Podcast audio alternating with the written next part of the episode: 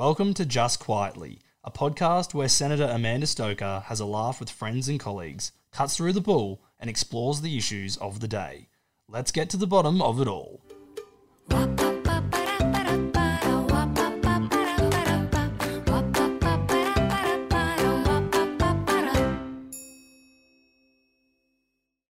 Hello and welcome to Just Quietly. I'm Amanda Stoker, and today I am joined by my good friend and colleague, Councillor Steven Huang of the Brisbane City Council. Now, Steven has been doing great work for the um, the whole sort of Mount Gravatt, Sunnybank kind of region in Brisbane, and we're going to have a talk about that today. But I have just learned something really important, and that is that he used to be a radio broadcaster with 4EB. So really, Steven, you'll be all over this and running rings around me. Welcome. Thank you, thank you, Amanda. Yes, hi, I'm Steven.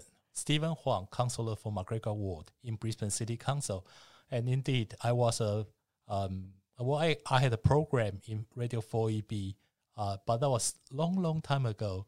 I'm just here gradually picking up the feeling of, of, doing a, a broadcast online. Well, I'm sure you will be all over it.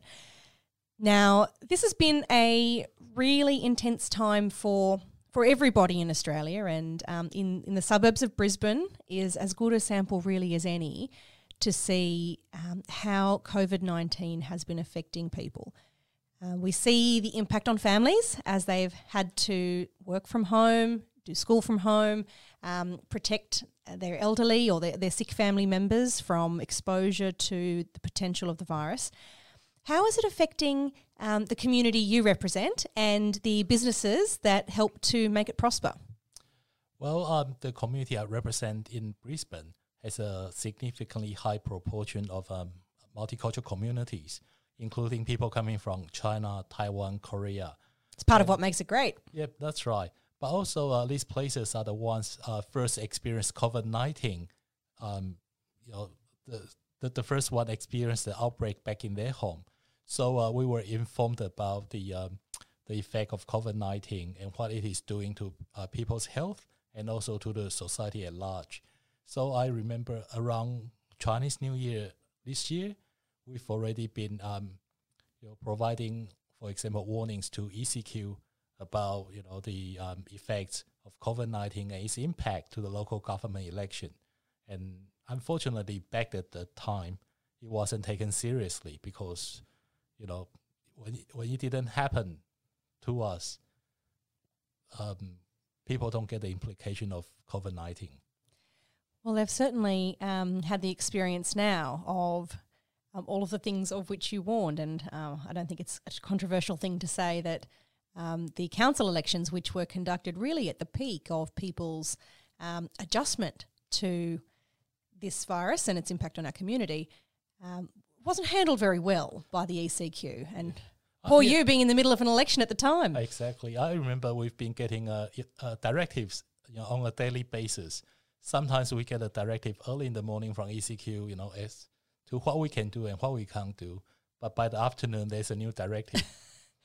I noticed that too. And there was inconsistency too in um, the candidates' uh, following of those directives. There's you know sometimes room for interpretation or misunderstanding of what a directive might mean. And in the circumstances of an election, one candidate following the rule as it was intended and another doing something entirely can have material impacts. So, for you to have, along with your um, council colleagues, got through that aspect of things is um, is a very good thing. How are the businesses going in this area? Um, well, it's been quiet. Obviously, um, it's uh, has COVID nineteen has significant impact, especially to uh, retail businesses. But uh, there's one business, you know, everyone witnessed the prosper was the takeaway business. takeaway food. That's right. Yes, I, I, must say I I never done so much online shopping and, and takeaway in my life. I think even people who had a resistance to online shopping for things like clothes because they like to get the size just right were willing to give it a go during that period. That's right. Yes. Um. Yeah. But you know, it's a.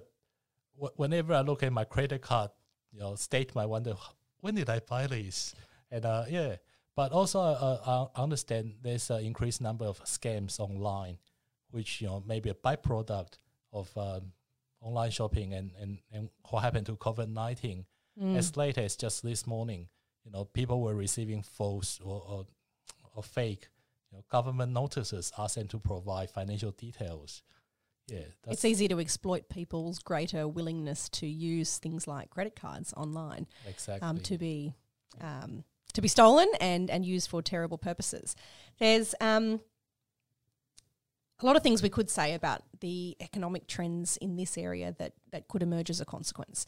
Um, there's a really ordinarily vibrant um, restaurant and food community throughout MacGregor, and um, I think that's something that I'm, I'm quite optimistic will bounce back quickly, particularly given people have been confined for some time. There's an enthusiasm for getting out and about, and they have had, um, for those who are able to adapt to it, the ability to get some takeaway sales Yep. during that time. Obviously, bottle shops seem to have done okay, and um, Bunnings seems to have done okay, and, and a few other types of, of retailers. But the retailers of the kind across the road over um, at Garden City, I think are going to experience some pain for a while. And that's twofold, not just recovering from this quiet period, but also recovering from the potential change in shopping habits that came from people using online shopping um, more than they have in the past. Um, what do you think that'll mean for the future of centres uh, like Garden City? Well, I, th- I think we are going to see uh, at the at the short term, we are going to see a comeback of you know of customers because everyone's been in home isolation for so long. They're keen to go somewhere Yeah. to Just get out. yeah, just just, just just to get out. But uh, si- I I, wit- uh, but I also witnessed this change of shopping behavior, and I think people, um, you know, once once people change behavior, they tend to stick for some time. So I, I think there will be a, a change in, um, of course, shopping from um, in-store shopping to online, Mhm. but also on the um, categories of of the of what they buy. For example, um, you can see those gaming shops. You know, they've been prospered during this COVID nineteen. Yes. Um, you know, people were asking me where they can find a Switch, or you know, any any gaming machines. It's um, one of the things that I think is going to be a part of this new landscape is that um, the traditional shopping centre is going to um, morph more into an entertainment kind of experience rather than a, a place where you go and buy stuff. Um, and I think there will be more and more businesses that had a traditional shop front as its model, um, either adopting both um, more than they had in the past, or, or even leaning more into the online side. Um, that doesn't necessarily have to mean fewer jobs, but it might mean different jobs. It might mean fewer retail sales assistants, but more warehousing type um, help. So there will be changes, I think, that emerge from this time um, that may not undo, but that doesn't necessarily have to mean they're going to be uh, fatal for our economy. Sure, sure. But uh, from a local councillor point of view, over the last few weeks, I've witnessed that um, there's a change of demand for shopping centres. For example, um, if you look at the shopping centres you know, on the south side Brisbane, those uh, who have more restaurants tends to do better than the ones having retail stores. Mm-hmm. So I think people go to shopping center these days as a place of of uh, socializing rather than shopping. You know, people go out to meet people in Yeah. shopping centers. Yeah, that's why um, shopping centers with restaurants tends to do better because it become a place of gathering. And um, and shopping wise, I think people, of course, yes, people still go buy things in, in, in local stores, but they get wider choices online. Yep. So the the trend was we see a lot more restaurants open in local shopping centers, and the retail shops start to change their ways of sale. One of the matters that has emerged from some of the southern states, uh, particularly in Victoria, but also a little in New South Wales, has been some really unpleasant and um, unacceptable incidences of um, poor treatment of people who are of Asian appearance as a consequence of perhaps fear or paranoia um, from people in the community about um, the nature of COVID 19. Have there been experiences of that kind around here? Well, I must say, we, you know, Australia is a very friendly country to the migrants, and uh, I personally have have never had experiences like that. That's but good of, to hear. But of course, during this COVID nineteen period, we heard stories about um, I wouldn't call it racism, but probably a racially imp- um, implied conflicts. But to me, it, lots of these are more of a mischief than actually um, confrontation. Mm-hmm. I think because uh, lots of the um, Asian migrants in here, they understood the danger of this virus, so they start to wear masks earlier than anyone else, Mm-hmm. and that's something does not exist in Australian culture. So there could be some misunderstanding created by you know people seeing people wearing masks, and then they tends to do some kind of prank or mischief to these people, and I wouldn't call that racism but um, but of course, you know, we encourage mutual respect and understanding.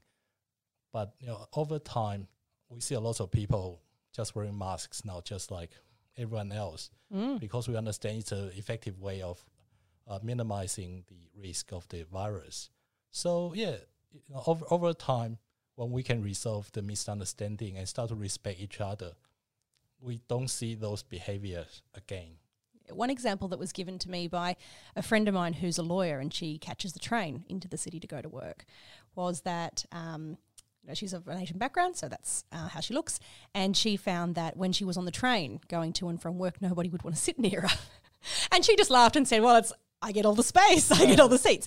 But um, I can see how, in a subtle way, that could be um, hurtful to people. And um, it's it's worth reminding people that one, the virus doesn't discriminate um, in terms of anyone's uh, skin color or background, and um, that we all carry the same risks and um, we all benefit from the same precautions. And in a way, we should be thankful to those around us who wear a mask because, at the least, they're keeping their germs to themselves.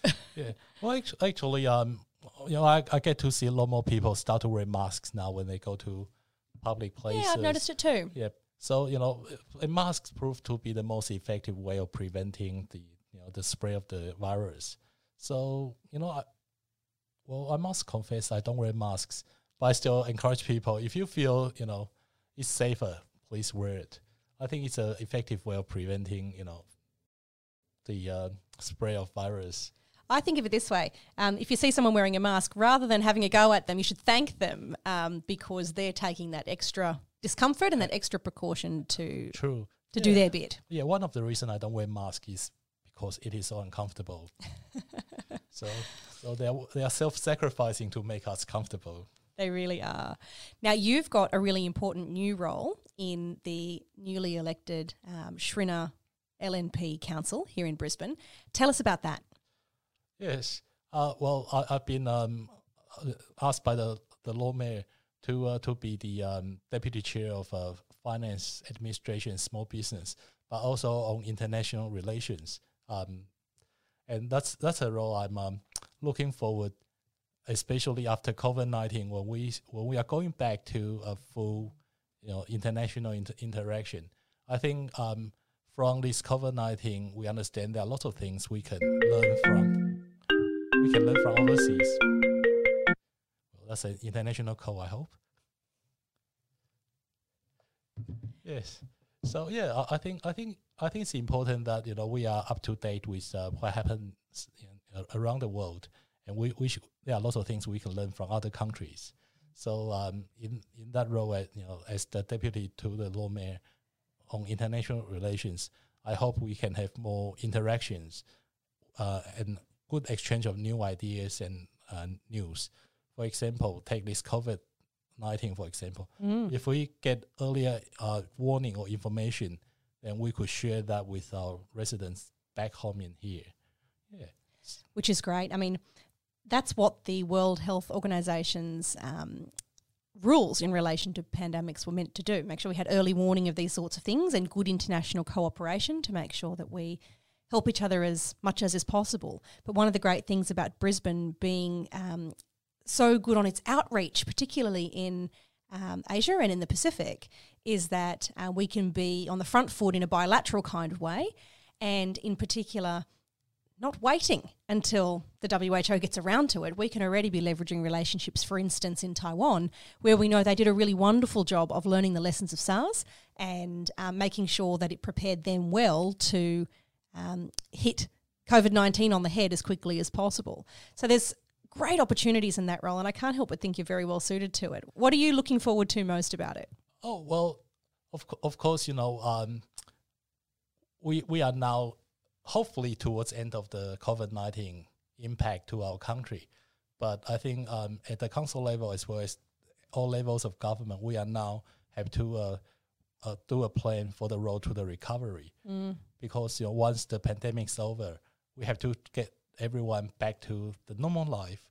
You know, and with um, the impact of the of the COVID nineteen, we see this re- reduced economic activities and also employment opportunities. I think it is important we um, borrow ideas from you know other countries on how they actually how they plan to recover from this COVID nineteen, and uh, yeah, and as you mentioned, you know there may be ex- ex- examples we can learn from Taiwan or possibly from New Zealand and you know, other countries which are less affected by COVID nineteen, and uh, yeah, and maybe we can think about bring our manufacturing back to our country to our city so you know we, we have our basic supply of the goods in the future, and that that will also create jobs locally here. You were telling me before the podcast um, of some really wonderful activities of um, some of the Chinese and Taiwanese communities in this area um, around about the time that COVID hit in gathering together from sources all around the world a lot of the uh, PPE, the personal protective equipment yep. that our hospitals needed, and donating it to them. It's just that wonderful community spirit that um, is lovely to see. That's right. Yes, um, the uh, the the Australian Chinese communities, you know, they, I must say, they are part of the mainstream. Yeah. So when when this happens, they did everything they could to help our hospitals and uh, all these essential workers um, with these uh, PPE, the uh, medical supplies, and also to things like uh, providing meals to people in needs, essential packs to the seniors, to the homeless. Yeah, the the, the communities really um, working together in make sure that we all survive this pandemic. You know, we are all in it together. So I spoke to uh, some of the community leaders, and they actually gave me the figure. For example, one Chinese uh, organization alone they have donated 3,400 PPEs to the ho- local hospitals. Right. 36,000 masks to um, to the hospital as well. Yep. And uh, and there's another Taiwanese organization. They've uh, um, joined with a couple of the local restaurants, donated 1,000 meals to local hospitals, to to the yeah, to the medical and other essential staffs in there. It's really significant, isn't it? That's right. And I think that highlights something that can kind of get lost in the way that the newspaper covers, um, particularly some of the issues surrounding the relationship between China and Australia at the moment. Um, and that is to say that the many, many people of Chinese background who make Australia their home now, um, they might have their, their history in China and they might have family there, uh, but they have for the most part, an enormous loyalty to Australia and contribute enormous things to our community.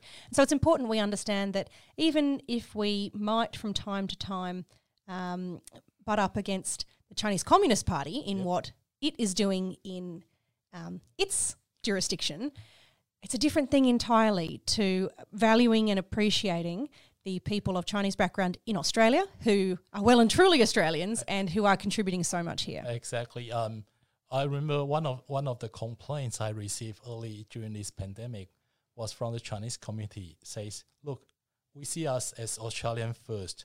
Of course, we have Chinese heritage, but we are Australian. So please, you know, treat us as Australian. And I think that's what Australia is doing, and I think we are doing very well because, uh, you know, although there were stories about, you know, attacks, sort of racially implied attacks, but uh, when I checked with the Queensland Police Service, there were only 16 cases across Queensland during this period.